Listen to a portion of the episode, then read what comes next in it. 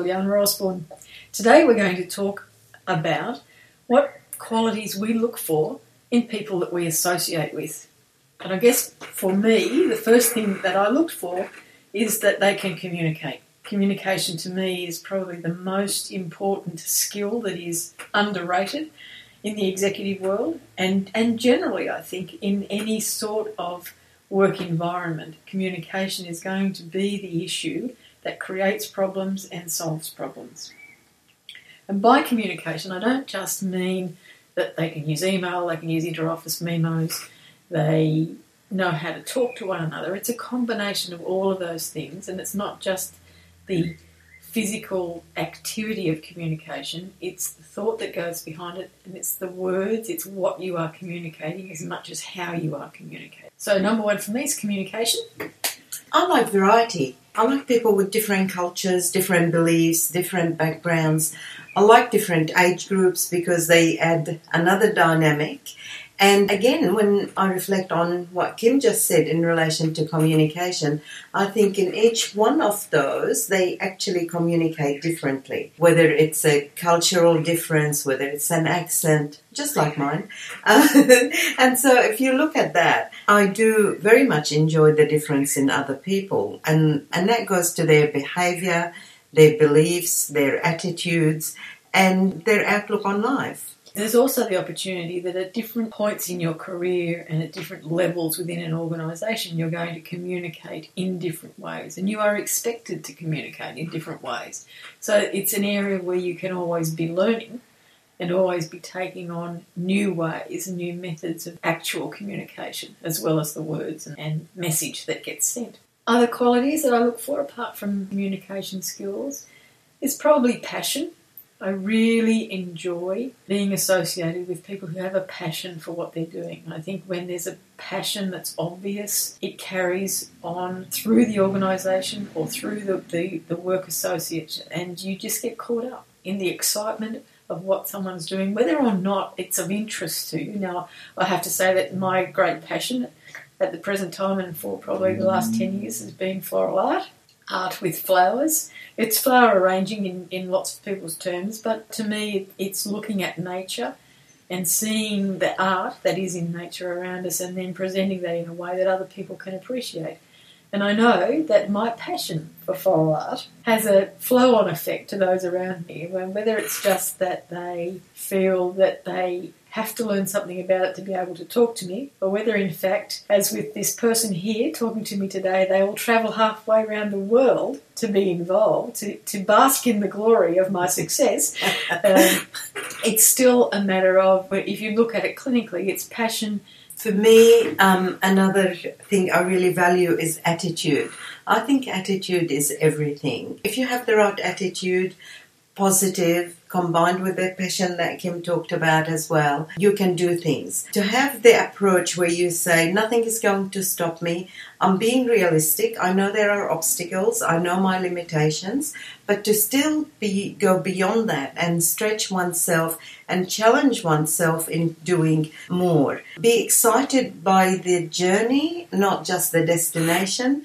Have the attitude where it says, yes, I tried that and it didn't work, but I did try it and I'm so happy I did. Now I know, now I have to look at it differently and try again and confront reality head on. So, yes, it didn't work. I did invest in it time and energy and money and it didn't work, but so what? Now I learned a lot from that and I can share that learning and do something else. I like optimism, obviously, which is again part of that attitude. And I like that people would do it with high integrity. So they're looking at getting right outcome, not just for themselves, but for people that are affected by their decision. We're sounding very philosophical, and if we looked at it from the outside, it must sound like where do you find these people? You know, where everyone works in a real world, not in this wonderful place where everyone's passionate and loves what they're doing and turn up positive every day without their charge of coffee before they walk through the office door. We're talking from experience, our work experience, and we've been combined in work years, well over 50 between us, well over well over. And so we, we've had situations where it hasn't been easy, it hasn't been pleasant, it hasn't been positive. You know, the whole approach to some organisations is not positive, and so you can't expect the people within them to be positive. But there are ways of identifying where people have these qualities, even if they're not confident about expressing them or not allowed to express them. So we're not talking about the ideal situation. We're certainly talking about and thinking about when we talk about work situations that we have been in and what made those situations better or the best situations work wise that we've been in. So I can tell you now that Fuliana's got a list. And so we better work through her list or we'll never get through this session. I guess if we look at someone's attitude at work and you say, like, there's a group working on a project, and somebody will say, Look, we tried this before and it didn't work. And somebody You else. get the perennial person who just sits in a meeting and no matter what you say, they'll just sit there with their arms crossed and say, No, we've tried that. No, we've done that before. And the, the approach to take with a person like that is not to just dismiss them and say, look, you're being negative, is to actually engage them into getting the results. So you say to them, well, okay then, why didn't it work? What was the circumstances at the time? So was it the environment? Was it the systems? Was it the money? Was it the location? Whatever it is. And then they part of the solution. Now, you will get those objections throughout, but I think if we look at those objections as contribution to avoid us making and repeat mistakes, it's not a bad thing. Yes, it's frustrating. Do I always handle it like that in real life? No, I get frustrated too. But when I when I step back and I think about the examples I had over the years, then I think it does work if you're a bit more patient. And in that situation too, sometimes it's preparation. If you if you as the person proposing this new activity, this new project, this new procedure, you think about it in terms of what objections will I have, will I encounter to this? You, and if you think about it, you'll know in an organisation what what objections are going to be raised. If you can embrace those, and when they are raised, say, "I'm so glad that you've brought that up." Because I couldn't find any information on what happened last time. I don't understand why it didn't work last time. Can you tell me why it didn't work last time? So that we can include that in our planning of this process, procedure, new project, so that we don't make the same mistakes again. And you include them and their knowledge and their resources. It gives them power, it gives them a feeling that they can contribute rather than fear of treading the same path and making the same mistakes and having the same result as last time. Another quality that Kim and I discussed is we, we get very energized by people who are constantly improving themselves. We certainly try to do that ourselves and constantly improve ourselves. You There can is- hear Fuliana laughing because she knows what she's talking about. Yes, because Kim keeps pulling me up on it and making sure I stretch myself, which is great. And you need people like that in your life. You need your friends to do that. You also need people to be able to tell you what you did wrong. Now, that sounds easy, but you've got to have the courage to listen to that feedback, take it seriously, take it constructively, and act upon it. And I think that sometimes it's hard for us to do. We like compliments, but we don't like negative feedback, which is human. But the good thing about that is then you can sit back, reflect on how you came across in that situation to a certain person, and go do something about it. To me, this is very powerful and even just as powerful or more powerful than just going learning through experience in, in jobs or doing a course at university. All of that is constantly improving yourself in your style, in your behavior, in your interaction with people.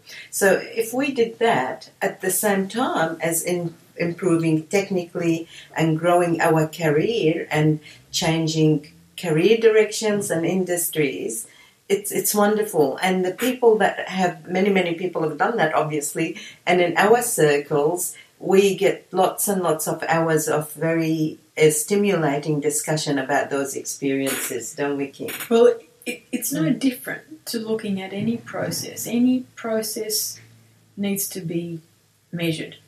And how are you going to measure yourself, your process, if you don't look for feedback? And there's no point looking for feedback if you're only hoping that someone will pat you on the head and say that was really good, because that's just not realistic. But what is realistic is to set yourself a goal, understand how you will measure for yourself that you've reached that goal, but also incorporate in that measurement how you will have reached that goal in others' measurement or in the measurement of others. I think we also look for people who are ambitious. And I think the word ambitious can mean different things to different people. Mm. Ambitious for most people means that you're growing your career upwardly. That not necessarily what I expect. I think being ambitious could be that if you want to progress in career and become to the top CEO, whatever it is, then yes, that's ambitious. Ambitious is also beating your personal best at whatever you do, and you think, well, I'm able to do this now, and I'm going to push myself to the next level and next level, not necessarily career level. The other one that I think sometimes it's undervalued are the people that want to be experts in what they love, which is somebody's working with us and amongst us who love doing their job and they want to be the best at it in comparison to say the peers within the organization, the peers within the industry, and internationally. They pride themselves on doing the best salesperson, the best operations person, the best whatever person they chose to be. And that to me is very ambitious and in some ways harder to maintain as you're doing more of what you've been doing and you're raising the bar on yourself all the time. So I love that about people who are clear about what they want and they're ambitious in appetite to meet that. I think ambition is an interesting word because we in this country interpret it in two ways. If we're talking about a work situation, we would say we would it would definitely be a negative. It would be he's ambitious, she's too ambitious, or she's a bit ambitious, meaning over the top ambitious. And it's a negative thing. It's a, it, it's almost understood that you're saying that they're reaching beyond themselves or beyond what you see they could do for themselves. However, if we look at it in terms of sport and, and any sport that, that we follow, we would want the proponents of that to be as ambitious as possible. So we see it in sport and see it in that arena as being a positive thing, but in a, a work area where perhaps we are in competition with someone else, we see it as a negative thing. I just think that's an interesting Mm. um, dichotomy of, of thought, particularly in this country. Yeah, that's a lot to reflect on there, which takes me to the other one. At work, I often talk, or people talk to me, we talk to each other about politics at work. I hate politics at work. People say, I don't want to be part of the politics at work. I like integrity, honesty, being honorable, etc. My answer to that is again, face reality head on. The truth is, politics does happen at work and in anywhere we go, whether it's in the sport, whether in your social life or in family life. So the best thing to do is know your own values, where you would not compromise your integrity and honesty, but absolutely you must be politically aware. So shutting your eyes to saying, oh, look, I don't want to be part of that is a mistake. I believe that if you're aware, you can maneuver around it with still holding up your own standards and not compromise on them. Just as an aside, we designed these podcasts so that it would sound like we were just having coffee and having a chat with you. Mm. So the noises that you hear in the background are us moving around on the chairs. So mine makes a really loud noise, and Fuliana's just squeaks. Just so you know that, that that's it's it's a it's a special effect in the background. Oh, I think we know why mine squeaks, but I wouldn't go into that. I think I'm sure we're going to talk about health issues later in the series. Oh, yeah, the people I like to associate with are the ones that are very, very Oh, smooth change of topic. fit Very on good. their health, on their health, and they're very, you know, proud of their appearance and and they challenge themselves. I like them even more when they don't make me do it. I'm just thinking this morning, I, I must be proud of my appearance because Bill said I could stop traffic with what I'm wearing today. so we it lasts just as well. It's a podcast, I guess. Back to Yes. the list. Qualities. No, I think think we're doing really quite well. The the other one, of course, is creativity. Now that's really exciting. I mean, when people come up with something new all the time, or built on something with a new angle to it. I love being surrounded by creative people. I'm always amazed at how much talent there is. Sometimes with people that surprise us. So I'll give you an example of even in a work situation where we decided to have a happy hour one Friday. There was no plans other than let's just chill out, have a glass of wine or a beer and before we go home and we did that. And spontaneously, the way people just gelled together and some started singing, others talked to us about what activity they involved outside work. So creativity can be outside the workplace and brought into workplace. So by getting to know our people and respecting their different creative uh, creative abilities, we should really be able to get our projects done, new processes formulated and delivered, new products to market. All of these things can be, a, or even a solution, an innovative solution to a customer's problem. That to me is creative, and I think we don't use it enough and don't encourage people enough. Interesting because when you were talking about that, the first thing that mm. came back to me was memories of our very early days working together where the organisation that we worked with had a concert every week. And we used to see people who we saw as senior managers and the most respected of people in the industry stand up in front of a group of others with a saw and play the musical saw and sing. And that they were qualities that we would never have known these people had and just that little bit of insight, that little bit of knowledge of the other skills that they're carrying around with them that we don't necessarily use every day, gives us some more empathy. It gives us an idea that there might be something else that we could ask them to do. It gives us uh, another resource that, that we wouldn't necessarily know about had we not given them the opportunity to show us their creativity in areas other than the day to day requirements that we have. I just want to go back to an area that we was touched on briefly, and that's about confronting reality head on. Increasingly, as we work in organisations, we see situations that need to be addressed, and sometimes we'd like them to be different. We'd like to be able to work around them, and we'll spend too much time trying to find the solution that works around an issue. And I think that these days, being responsible managers, we need to confront reality head on. We need to say, this is the situation, do the risk filter, what's the worst that can happen? If that happens, what will the result be?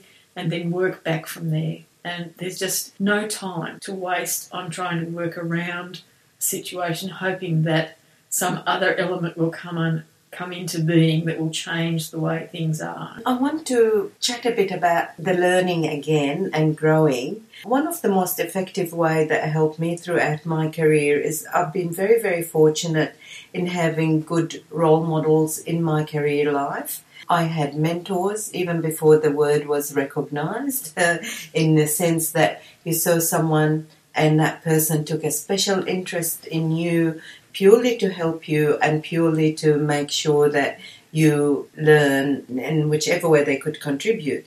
So I had many, many mentors, informal and formal, in my life, and I continue to seek them even now.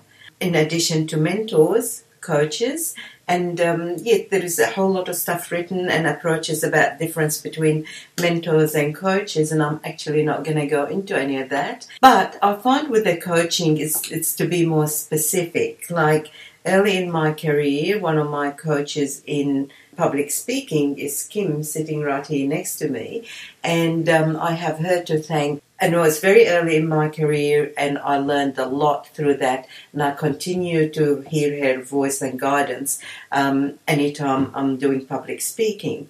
The other one is having cheerleaders. Now that sounds a bit uh, strange. I don't mean pompons and all of that. What I do mean is people around you that are really encouraging, that will say, look, this is sound really good what you're doing, or have you thought about this, other than the feedback, but really be there for you to say, encourage you and, and give you that positive reinforcement. I think those three sort of roles that your friends, acquaintances, bosses, people in, in your business life will make a huge difference to how you respond. And then you'll have the pleasure, as I have received and improved, as well as hopefully helping others as we're trying to share our experience here in these podcasts. I think that the terms mentor and coach and the cheerleaders is a new one for me, so I'm interested to, to hear the, the thoughts behind that. But in terms of, of mentors and coaches, they're overrated and overused, particularly overused. We can all think of people who have helped us in our careers, people who have made a difference to how we thought about doing a particular function or task or job, and they are mentors without the capital M and I, I guess that for the, the rest of, of what we do with these podcasts, we'd like you to be thinking that way that what we're doing is talking about our experiences, our thoughts, and we don't want to be capital M mentors or capital C coaches, but we're certainly providing the services that would be seen as those services by the podcast that we're doing very briefly, then, in that session, we, we talked a little bit about all of the sorts of qualities that we like to see in people that we associate with. One of the most important ones is giving credit where it's due and giving it immediately. And Fuliana's very good at that, so I'm going to let her talk about how you do that. Oh, well, there's no real science to it. I think that if you, let, let's say you worked as a team and, or you're leading a team or a member of a team and you're putting their work, the results of the work forward, be sure to make sure that the credit is being given to the people that came up with the, the work and the ideas. Likewise, when you actually walking through the corridors and somebody says, oh, I like what I saw the other day, such and such area did um, something, and if you know which area that is, just say, yes, I know they've been really consistently good, or I like what they've done. If you know the names, mention the names, because I think people, again, appreciate receiving feedback and the positiveness of the feedback only encourage people to uh, come up with even more ideas and share them. I think too that you don't know how much it will mean to someone. I, I hire a lot of cars for moving around different areas of, of, the countryside, but I always go through one particular point here in Sydney, where regardless of where I'm going, and get them to organise it for me. And this is a fellow who I've had a lot of interaction with. Very shy. He's, he's professional in what he does. He's very good at what he does, and he always makes me feel like I'm not a bother when I change the booking at the last minute or have to extend it for weeks and weeks and weeks after I said I'd bring the car back on a particular day. The cars are always what I would expect, and, and they, they do special deals for me and they upgrade me without me expecting it, and all of which I appreciate. Reasonably recently, I, I was sent a, a survey, a customer satisfaction survey from the parent company.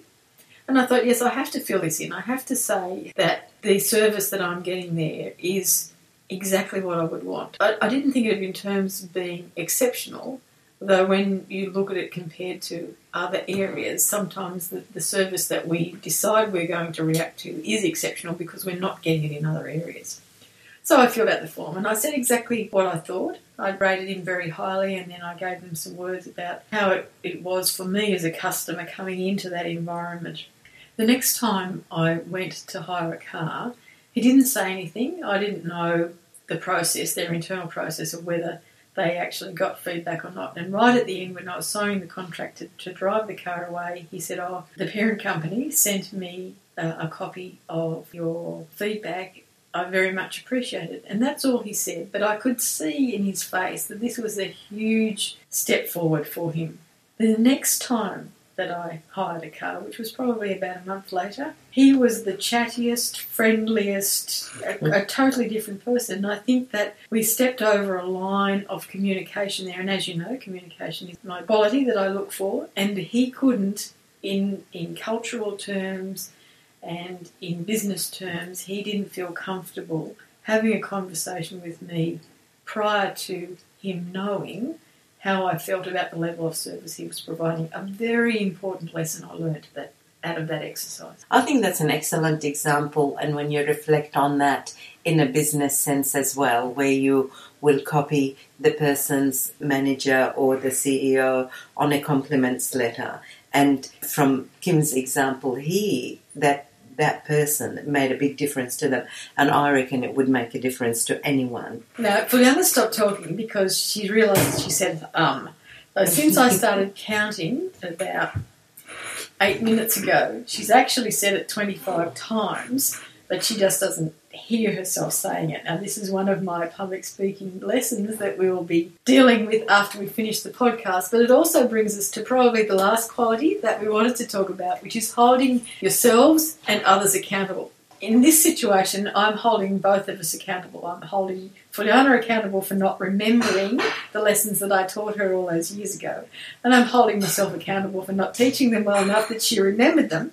So there's going to be a session after this, you can be sure. So I definitely take accountability for that one. I'm very embarrassed.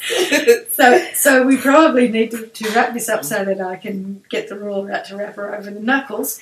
But if we go back just as a brief summary for you of, of, the things, the qualities that we look for in people that we associate with, for me, it's a good communication quality, a passionate approach to what they're doing, and that they will confront reality head on. I'm just going to wrap up by saying um, we look forward to our um, next. Um, um, did you hear it? look forward to the next podcast and um, future podcasts will have some interesting executives from around the world that will also will join us to share their views and experiences with you